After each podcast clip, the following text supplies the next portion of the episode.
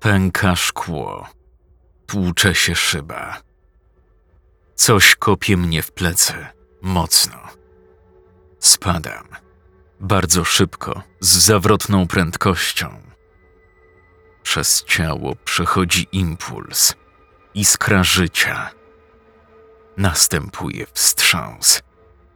Jestem tą iskrą, tym życiem. Wracam. Wykonuję wdech, głęboki, pełną piersią. Przez chwilę oddycham jak wyciągnięty z wody topielec. Otwieram oczy.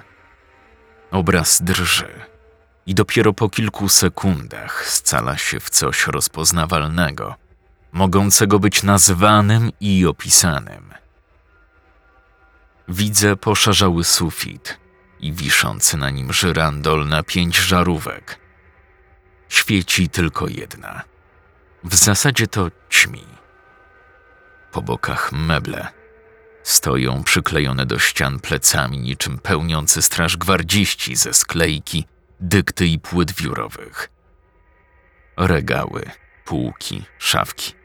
Nic specjalnego, tanie tandety. Szare, upstrzone gdzieniegdzie plamami ściany. Kominek, obok trochę drewna suszonego lub może opałowego. Wszystko mnie boli. Ledwo się ruszam. Gdzie ja jestem? Co to za dom? Co za pokój? Co ja tu robię? Spoglądam na dłonie. Mam na nich rękawiczki. Skórzane, solidne, na pewno drogie. Nie moje. Nie miałem takich. Nie przypominam sobie, abym kiedykolwiek takie posiadał. Plama krwi na bluzie. Zaschnięta. Do tego brudne, kiedyś niebieskie dżinsowe spodnie i rana w okolicach nerek. Kłuta. Koszulka przesiąknięta jest krwią. Rana nieszczególnie ciężka, ale też niepowierzchowna. Co tu się stało? Pytam sam siebie. Przykładam dłonie do skroni. Koniuszkami palców celuję w konkretne punkty. Skoncentruj się. Skup. No tak. Nie brałem leków. Od kilkunastu lub może nawet kilkudziesięciu godzin. Znów problemy. Rozglądam się. Mam nieco zawężone pole widzenia. To przez zapuchnięte oko. Jedno i trochę też drugie. W pokoju jest bałagan, gdzie niegdzie ślady krwi w postaci smug i rozmazanych czerwonych plam. Jakby ktoś kogoś ciągnął po podłodze. Jakby przenosił ranne bądź martwe, krwawiące ciało. Przewrócony stół, połamane krzesła, roztrzaskany laptop. Coś, co kiedyś było kubkiem, a obecnie jest kilkoma skorupami. Niezły Saigon. Tylko telewizor i półka, na której stoi, są nietknięte. Ładna, czarna, przeszklona, zrobiona na wysoki połysk. Musiałem zrobić coś złego, być może nawet potwornego. Nie pamiętam tylko co. Nic nie zwiastowało, nie miałem snu. W ogóle nic mi się ostatnio nie śniło. Schemat uległ zmianie, diametralnej. Za oknem jest mrok. Nie mam pojęcia, ile czasu byłem nieprzytomny. Godzinę, może dwie. Równie dobrze, może dobę. Biorę oddech. Jeden, za chwilę drugi. Muszę sobie przypomnieć. Staję na środku pokoju. Koncentruję uwagę na plamie krwi w rogu wytartego dywanu. Ślad jest duży. Zdążył zaschnąć i stać się jego nieodłączną częścią. Wytężam pamięć. Próbuję przypomnieć sobie ostatnią, świadomą chwilę. Albo nie. Od początku Chcę przypomnieć sobie wszystko od początku. Jak się tu znalazłem? Po co przyjechałem? To miał być tydzień w totalnym odosobnieniu. Swego rodzaju odskocznia od życia codziennego. Las, mały, przytulny domek letniskowy i nikogo w promieniu kilkuset metrów. Potrzebowałem izolacji, odosobnienia, zaszycia się gdzieś z dala od cywilizacji, od zgiełku, ciągłego pędu. Czasami tak mam. To przychodzi nagle, niepostrzeżenie. Nie kontroluję tego. Wszystko zaczyna mnie drażnić, doprowadzać do pasji. Sytuacje, okoliczności i kreujący to wszystko ludzie. Budzi się we mnie coś złego, coś na co nie mam wpływu. Wtedy zażywam lekarstwo. Tabletkę, jedną, po dwóch godzinach drugą. Leki znieczulają, zabijają emocje. Zmagam się z tym od kilkunastu lat. Od pamiętnej wizyty w domu Freda Duncana. Od dnia jego śmierci. Zawsze wszystko poprzedzał sen. Duszny, męczący nocny koszmar.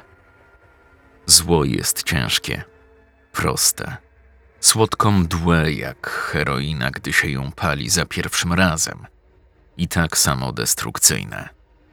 Najpierw jest fajnie, coraz fajniej, potem niedobrze, a później to już równia pochyła. Wykolejenie i wieczna bocznica marginesu społecznego. Rozmawiałem o tym z psychologami i psychiatrą, o swoim schorzeniu, jego destrukcyjnym wpływie na mnie, na otoczenie, na relacje międzyludzkie. Nie rozumieli mnie. Mówili coś o niezrównoważeniu, niestabilności emocjonalnej, kilku poważnych objawach psychozy. Długo szukałem odpowiedniego miejsca. Przeczesywałem internet w tej z powrotem – w poszukiwaniach odpowiadającej mi miejscówki. W końcu znalazłem. Przyjechałem autem wziętym z wypożyczalni. Najstarszym i najtańszym, hybrydową Toyotą. Samochód miał być na tyle sprawny, by przebyć bezawaryjnie drogę w tej z powrotem. Marka była nieistotna. Nie zwracam na to uwagi. Na miejscu czekała mnie niemiła niespodzianka. W zasadzie dwie niemiłe niespodzianki. Pierwsza, drugi domek, znacznie mniejszy, oddalony kilkadziesiąt metrów, ukryty za rzędem iluś tam wysokich świerków. Niedostrzegalny z perspektywy zamieszczonych w internecie zdjęć posesji i obiektu. Druga niemiła niespodzianka dotyczyła leków. Otóż zapomniałem ich wziąć. Niedobrze. Prócz nieszczęsnego sąsiedztwa nie było żywego ducha. Ludzie. To oni generują problemy, utrudniając sobie i innym życie z byle błahego powodu.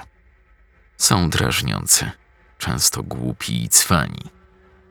Cwani w ten naiwny, prymitywny sposób. Wypowiadają słowa licząc, że w bełkocie utopią niewiedzę, niekompetencje ale tu ich nie ma. Jestem sam. Sam wyznaczam i organizuję sobie wolne.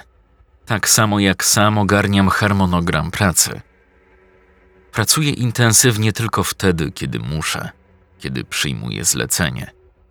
Tropienie, śledzenie, zdobywanie informacji, poznawanie harmonogramu dnia celu i na koniec eliminacja. Rozwiązuję problemy majętnych ludzi Odpowiednia kwota, przelew w terminie. Koniecznie kryptowaluta. To tak pokrótce. Taki znalazłem sobie zawód. Wracając do domku stojącego obok, po sąsiedzku, paliło się w nim światło. Jakakolwiek forma integracji nie wchodziła w grę. Miałem być sam. Ja i tylko ja. Sam ze sobą i z myślami. Miałem medytować, słuchać muzyki, czytać komiksy i spać do oporu. Wniosłem rzeczy, trzy torby. W torbach trochę ciuchów, jedzenie, puszki, mrożona pizza, chleb tostowy. Prowiant na zasadzie niezbędnego minimum. Gdyby nie sąsiadujący dom, byłoby bardzo okej. Cisza, spokój, totalna dzicz. Po cichu liczyłem, że lokator podszedł do tematu tak jak ja. Jest skoncentrowany na sobie i nie szuka towarzystwa.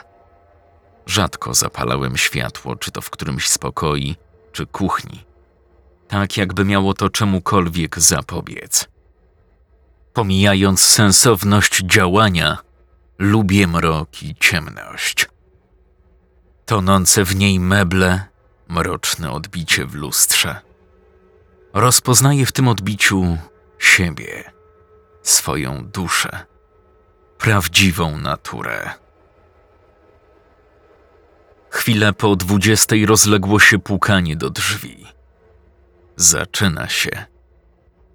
To było do przewidzenia. Kwestia czasu.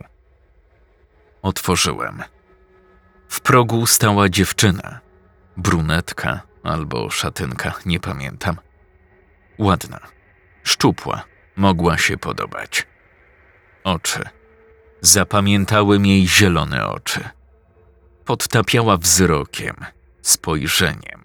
Nawet tym przelotnym mogłoby się wydawać z pozoru niewinnym. Przedstawiła się, wyjaśniając w czym problem. Chodziło o dziwne szmery dochodzące z piwnicy jej domku. Że niby coś tam się dzieje i że przeszkadza jej to w pracy. Słyszała je kilka razy, więc na pewno jej się nie przesłyszało. Boi się tam zejść. Ciemno, wilgotno, śmierdzi stęchlizną i takie tam. Kelly. Przypomniało mi się jej imię. Nazywała się Kelly Brown czy Browning, jakoś tak. Była pisarką i to nawet poczytną, tak mówiła. Specjalizacja thrillery psychologiczne. Uwierzyłem na słowo. Mało czytam. Jej imię i nazwisko nic mi nie mówiło. Przyjechała dokończyć którąś tam z kolei książkę mającą być w przyszłości kolejnym bestsellerem. Cały czas przepraszała za zawracanie głowy. Sama tego nie lubi i bardzo jej z tego powodu głupio. Po rozwiązaniu problemu miała zniknąć, gwarantowała to. Ewentualnie zamienić się w ducha. W przeciwieństwie do mnie sporo mówiła. Miała bardzo miły głos, niedrażniący. Nie był skrzeczący ani piskliwy. Nie prosił o zrozumienie. Na pewno jednak o uwagę. Mówiła o podróży, drodze, jaką przebyła, aby tu dotrzeć – kilkuset kilometrową i zbliżającym się deadline na książkę. Opowiadała ciekawie. Wraz z upływem każdej kolejnej minuty przekonywała mnie do siebie. Pomogłem jej. Spędzający sen z powiek problem był błahostką. W piwnicy były myszy i tak nieszczęśliwie się złożyło, że trzy z nich wpadły w porozstawiane pułapki. Klasyczne, nic wymyślnego. Odmówiłem najpierw kawy, potem herbaty. Nie interesował mnie też kompot i świeżo wyciskany sok. Nie była przyzwyczajona do odmowy. Było to po niej widać. Twarz, mimika. Nie potrafiła tego ukryć. Może spacer? O świcie? Albo wieczorem w nocy? Sama trochę się boję. We dwójkę to co innego. Jutro albo pojutrze. Jeden warunek. Milczymy. Każdy koncentruje się na sobie. Żadnych słów. Zgoda. Pojutrze. Zdzwonimy się. A numer telefonu? Nie dałeś go. Nie pamiętam, co robiłem później. Nic istotnego. Na pewno czytałem komiks. Zadzwoniła dobrze po dwudziestej drugiej. Była przerażona. Mówiła nieskładnie, bez ładu, nerwowo. Ciężko było cokolwiek zrozumieć. Mówiła, że ktoś puka do drzwi i w okna, że ją straszy. Chce się dostać do domu. Napastnik ma zasłoniętą twarz. Jest ubrany na czarno. Pewnie jakiś psychofan. Kiedyś już miała taką sytuację. Na pewno żaden znajomy. Dzwoniła na policję i na numery alarmowe. Mimo sygnału nikt nie odbierał. Ma problem z zasięgiem. Niby jest, ale po wybraniu numeru znika. Do mnie dodzwoniła się za którymś razem. Przypadkiem. Nie wie, co robić. Błaga o pomoc. Zamknęła się w pokoju na górze i nie wychodzi. Zasłoniła wszystkie okna, zgasiła światło. Sprawdziłem telefon. Faktycznie nie działał. Zasięg był, jedna kreska. Lecz w momencie wybrania jakiegokolwiek losowego numeru znikał zasięg. Kilka minut stałem w oknie i obserwowałem okolice. Jej budynku nie sposób było dostrzec. Widoczne było jedynie wejście.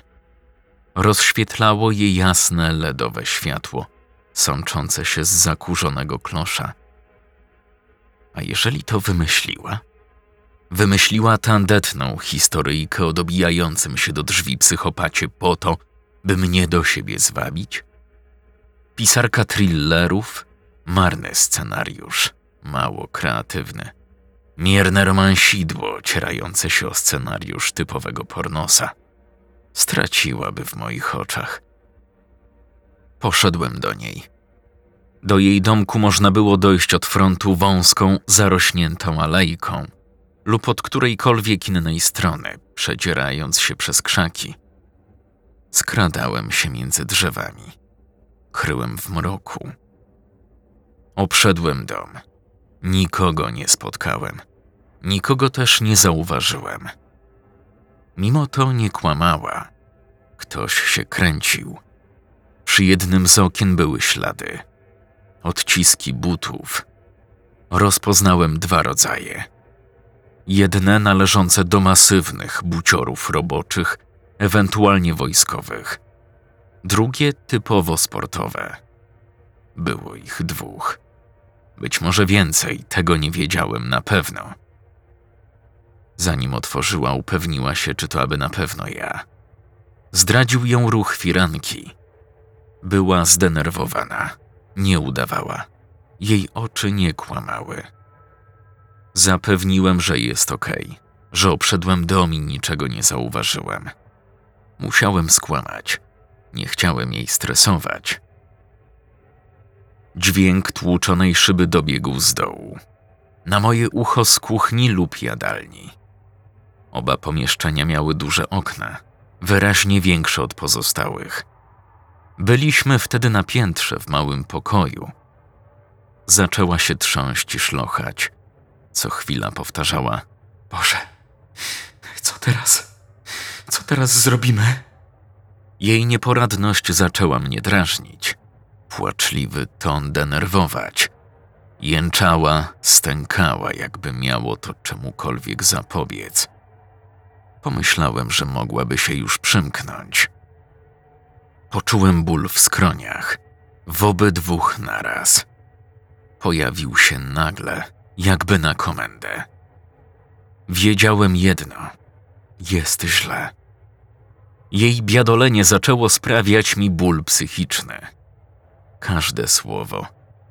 Czułem wzbierającą agresję, w konsekwencji pulsujące skronie. Co chwilę. Jezu i Boże, jakby ktokolwiek miał stąpić z niebios i kiwnąć choćby palcem. A może specjalnie wykreowali tę sytuację i z uśmiechami obserwowali w relacji live kolejne następujące po sobie sekwencje zdarzeń, mając ubaw z jej cielęcego wzroku, gadania pierdów i mojej wzbierającej furii. Zginiemy. Już po nas, co teraz? Gówno! Chwyciłem ją za barki, ścisnąłem z całej siły. Spojrzałem jej w oczy.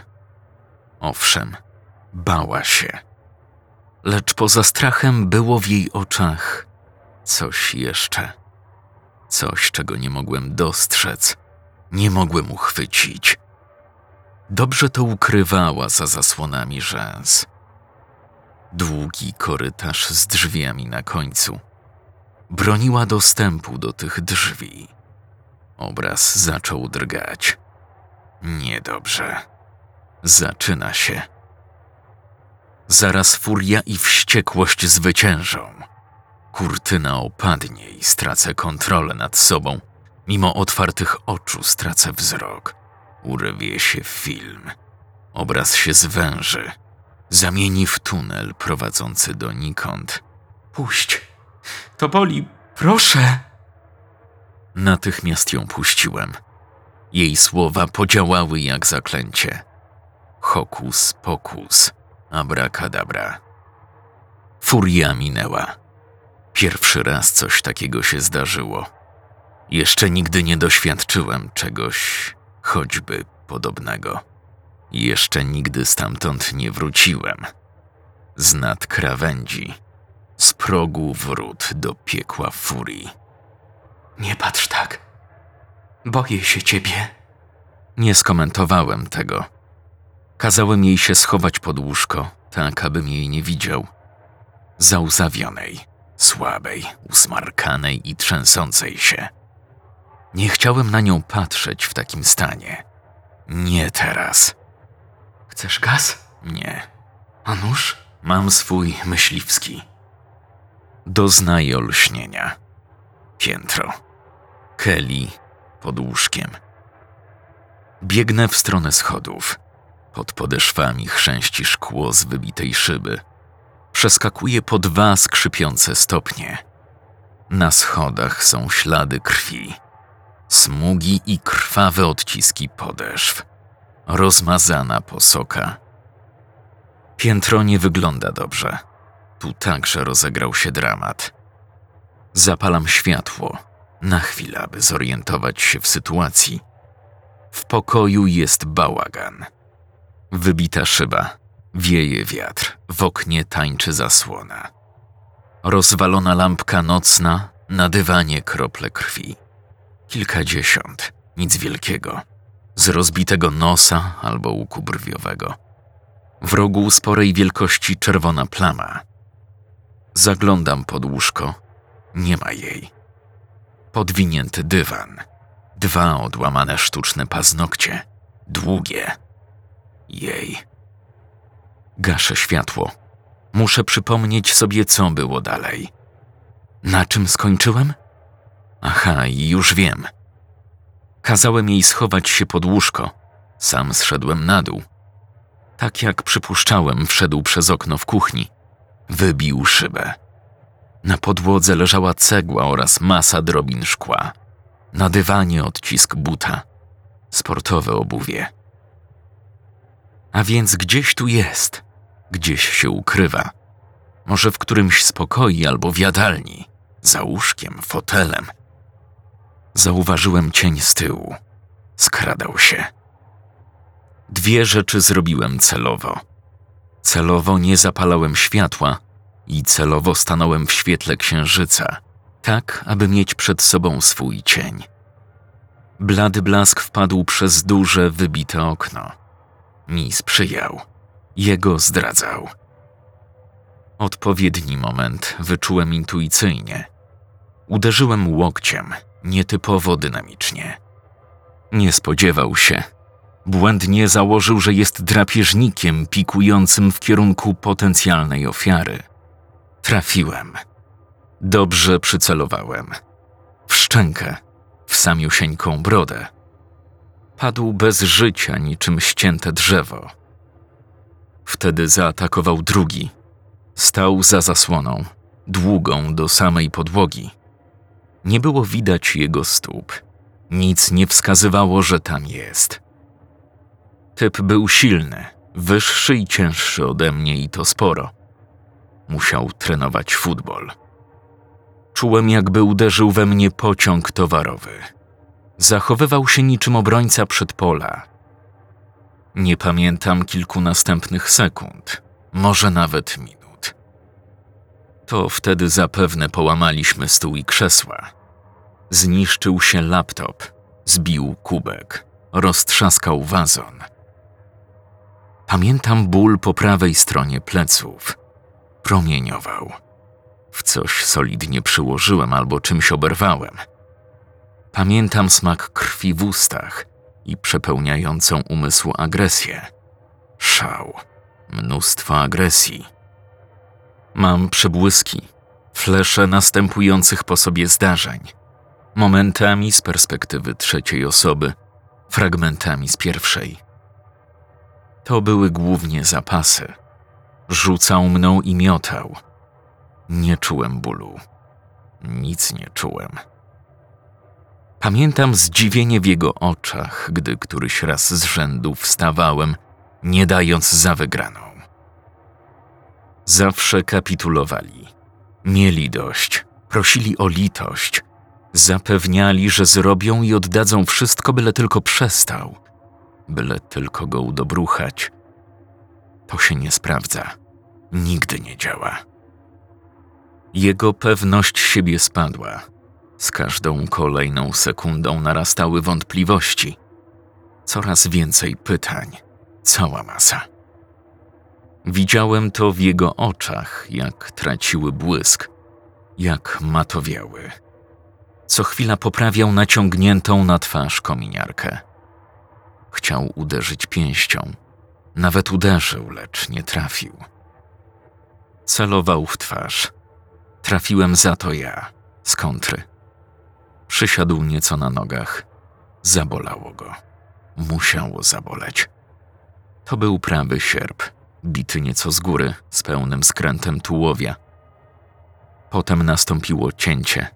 Urwał mi się film. Wszystko się rozmazało.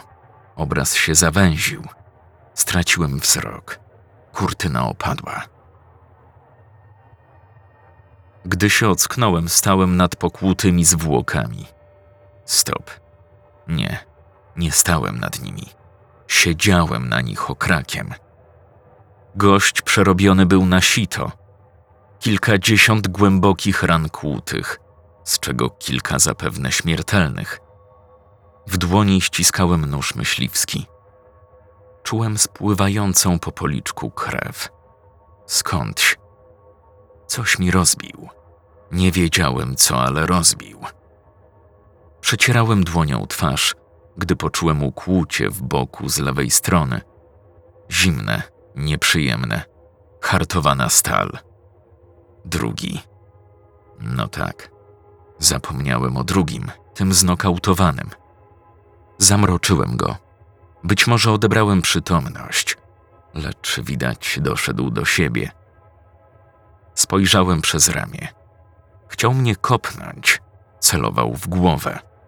Brał zamach. Zrobiłem unik, lecz nie trafił. Nie miał w tym wprawy. Słabo kopał, był powolny i ociężały. Być może nie doszedł do siebie po zaliczonych deskach. Tym razem to ja byłem broniącym przed pola zawodnikiem futbolu. Typ był mojej postury. Wpadliśmy na stojący w rogu regał. Puściły haczyki. Runęła półka, dolna i górna. Czas działał na moją korzyść. Z każdą sekundą zyskiwałem dodatkowe siły, jakbym je z niego wysysał. Czułem to. On też musiał to czuć. Obraz zaczął się najpierw zwężać, następnie oddalać. Odleciałem. Znów zerwany film, luka w pamięci, stop klatka świadomości. Moje życie dzieli się na to przed atakami i to po. Za każdym razem kolejny odcinek serialu pod tytułem Moje życie, czyli Michael Moorer Show, z wielką czarną pauzą niepamięci na końcu. Z wielką czarną wyrwą, z której buchają płomienie ognia piekielnego. Przerabiałem skrytą za kominiarką twarz na miazgę, gdy usłyszałem krzyk Kelly. Potem była seria głuchych uderzeń. Pewnie przewracane meble, ewentualnie waląca o podłogę szafa. Znów krzyk Kelly. Musiałem jej pomóc. Bieg. Skrzypiące pod naciskiem butów schody. palące płuca powietrze. Drzwi otworzyłem kopnięciem. Wypadły z zawiasów. W pokoju był bałagan. W rogu paliła się lampka nocna. Typ oburącz dusił Kelly. Miała rozbitą twarz. Musiał ją kilkukrotnie uderzyć. Może głową, może pięścią. Trudno powiedzieć. Miał na głowie kominiarkę, jak pozostali. Czarne dżinsy i rozciągnięta bluza z kapturem. Coś krzyczał, ale nie rozumiałem do końca co. Kelly odlatywała. Straciła przytomność.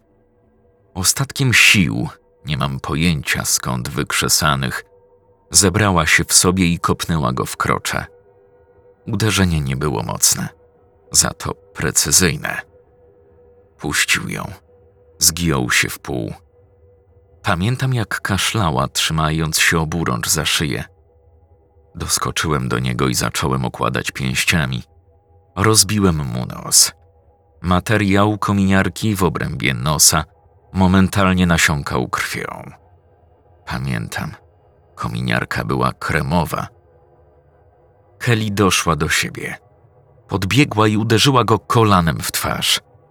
Całkiem wprawnie jej to poszło. Zamroczyła go. Typ krwawił coraz bardziej. Jakimś cudem udało mu się złapać moją nogę. Straciłem równowagę. Skończyłem na ziemi. Momentalnie zaczął zakładać dźwignię. Szarpałem się i próbowałem uwolnić. Chwyciłem leżącą w pobliżu lampkę nocną. Kilka uderzeń w głowę miało załatwić sprawę. Dźwignię zakładał na staw skokowy.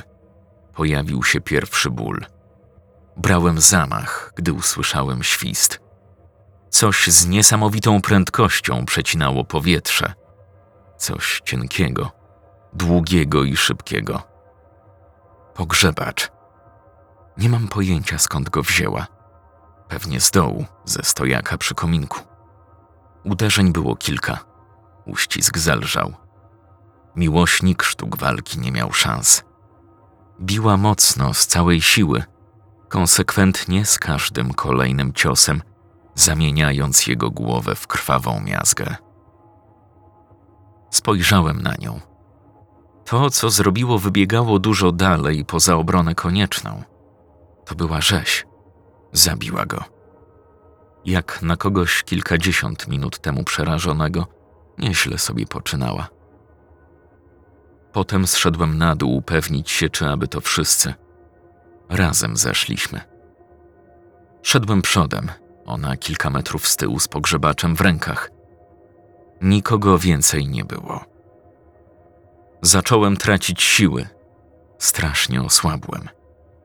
Nagle jakby ktoś odłączył mi zasilanie. Musiałem odpocząć. Straciłem przytomność. Czułem, jak coś wlewa mi się do gardła. Nie czułem smaku. Krew dominowała wszystko inne. Pi, to ci pomoże. Obok kucała Kelly. Oburącz trzymała kubek i wlewała mi do ust jego zawartość. Miała rację. Pięć minut później miałem siłę wstać. Czułem ból w lewym boku. Rwące kłucie pojawiało się przy każdym gwałtowniejszym ruchu tułowia. Rękawiczki. Właśnie wtedy mi je podała. Mam je od niej. Załóż. To konieczne. Musimy zawlec ich na górę. Rusz się, nie ma czasu. O nic nie pytaj, po wszystkim wyjaśnię. Stąd te smugi. Stąd ślady krwi na schodach i podłodze. Przenieśliśmy ich. Najciężej było z dużym, z trenującym w przeszłości futbol, tym pierwszym. Przenieśliśmy ich do łazienki na piętrze. Układaliśmy jednego na drugim w wannie. Nie spuszczałem z niej wzroku. Widziała to, lecz nie dawała po sobie niczego poznać. Udawała, że jest zajęta, że ogarnia miejsce zbrodni. To mi w niej nie pasowało. Mądrze ukrywana ciemna strona. Wszystko robiła mechanicznie, nie wykonywała zbędnych ruchów, jakby postępowała wedle wyuczonego planu, opanowanego do perfekcji. Z jej oczu biło zimno. Miała twarz wystawowego manekina. Bez emocji, uczuć. Nijaką. Ciekawe, kiedy była sobą. Wtedy, gdy drżała, słysząc docierające z piwnicy szmery, czy wtedy, gdy przenosiliśmy ciała do łazienki. Dlaczego jej pomagałem? Co mną kierowało? Po co jej słuchałem i w ogóle wykonywałem polecenia? Wtedy o tym nie myślałem. Uznałem to za coś naturalnego. Staliśmy po tej samej stronie barykady. Może bałem się faktu przekroczenia granic obrony koniecznej. Artykuł 25, paragraf 2 kodeksu karnego. Może nie chciałem iść do więzienia. A co jeśli to nie byli żadni psychofani, włamywacze czy zboczeńcy, tylko na przykład ścigający ją wierzyciele? Albo chcący doprowadzić przed oblicze sprawiedliwości prywatni detektywi lub łowcy głów? Lub synalkowie bogatych rodziców? Wpływowych, takich z układami na samej górze? Co wtedy? Pomogłem jej ich zabić. Jak tylko będzie chciała wziąć mnie na bagaż, pogrążyć po to, żeby się wybielić lub zrzucić winę na mnie, będę miał lipę. Słowo przeciwko słowu. Ja mówię, że jej nie znam, a ona, że jestem jej wspólnikiem. Komu uwierzą? Widziałem jej grę, umiejętności aktorskie. W końcu padłem ich ofiarą. Pozwoliłem się wciągnąć w niezłe szambo.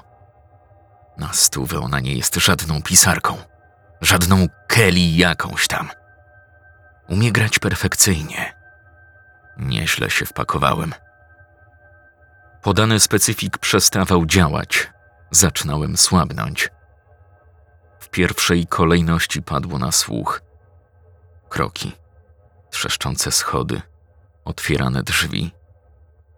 Potem wzrok, ostrość. Zamglony obraz dwoił się i troił. Pojawiły się mdłości i sól w ustach. Pamiętam niesamowity ból w lewym boku, tam gdzie mnie dźgnął. A potem nie pamiętałem nic. Musiałem stracić przytomność. Ocknąłem się na dole. Zamykam oczy, chowam twarz w dłoniach. Ciała. Wanna na piętrze. Powinny tam być. Biegnę do łazienki, na schodach wpadam w poślizg. Wbiegam, zapalam światło. Wanna jest pełna, na maksa, po same brzegi. Wypełnia ją ciemna, spieniona, cuchnąca ciecz. Nie mam pojęcia, czym jest i co w niej pływa. Nie chcę mieć z tym nic wspólnego. Spadam stąd. Mam dość. Spadam jak najszybciej i jak najdalej. Stoję w pokoju, na piętrze. Przy oknie stoi łóżko, pod którym ukrywała się Kelly. Na dywanie w rogu zaschnięta plama krwi. Za oknem noc. Nie taka ciemna. Jest pełnia. Słyszę syreny. Niemiłosierne wycie. Wracam do łazienki. Od razu chwytam wzrokiem wannę i łańcuszek ginący w odmęcie spienionej powierzchni. Pociągam go. Korek odskakuje. Cokolwiek to jest, idzie w kanał. Płuczę wannę, zamykam odpływ i wlewam całą butelkę płynu do kąpieli. Gdy wychodzę, wystaje kilkanaście centymetrów ponad rand. Przed domem od frontu stoi kilka radiowozów. Straż pożarna, karetka. Skąd wiedzieli? Jakim cudem? Kelly. No tak. Wpieprzyła mnie w gówno i uciekła. Mówiła, że jej nie zapomnę, popamiętam do końca życia. Miała rację. Nie kłamała. Nie daruję jej tego. Nie ma takiej opcji. Dom jest otoczony. Wyjdź z podniesionymi rękami. Szaleństwo. Nie ma takiej opcji. Nie ma ciał, ale są ślady krwi. Mnóstwo śladów walki, odciski palców, do tego rękawiczki. Przez małe okienko wychodzę na dach. W bladym świetle księżyca Zgarbiony przechodzę na północną stronę budynku. Pod stopami chrzęszczą dachówki. Jedna się luzuje, o mało nie spada. Zeskakuję od strony lasu, tylko tu rosną gęste krzaki. Skacząc z każdej innej strony połamałbym nogi, a przynajmniej którąś skręcił. Może od frontu by się jeszcze udało, ale teraz jest na to za późno. Stoi tam policja. Od wolności dzieli mnie kilkadziesiąt metrów podwórka i półtora metrowa siatka ogrodzenia. Przeskoczę ją moment.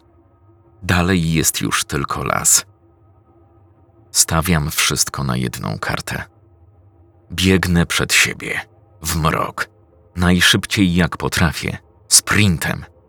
Powietrze jest zimne, mrozi, rozrywa płuca. Stój! Nie ruszaj się! Mam to gdzieś. Nawet nie zwalniam. Myślę o dziewczynie, która mnie w to wpakowała. Ubliżam jej w duchu. Widzę siatkę. Jest tuż, tuż, na wyciągnięcie ręki. Oby tylko ją przeskoczyć. Padają strzały. Kilka, jeden po drugim. Słyszę świst koło ucha. Jedna kula trafia w drzewo. Po chwili coś rozrywa mi boki, nogę. Trafili mnie. Tracę równowagę. Ląduję na ziemi. Niewiele zabrakło. Naprawdę niewiele. Nie ruszam się tak, jak mi kazali. Ktoś staje nade mną, najpierw z lewej, a potem prawej strony. Świecą mi po oczach latarkami, mierzą z broni. Zamykam oczy. Uciekam stąd. Jak najszybciej. Jak najdalej. Kilkadziesiąt kilogramów bezużytecznego mięcha. Tyle po mnie zostanie. To aresztują. Pojmują jedynie awatar, nie mnie. Spadam, póki jeszcze pora.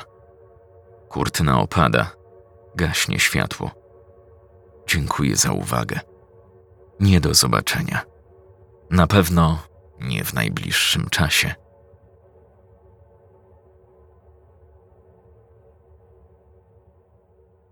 Scenariusz Gabriel Grula. Czytał Jakub Rutka.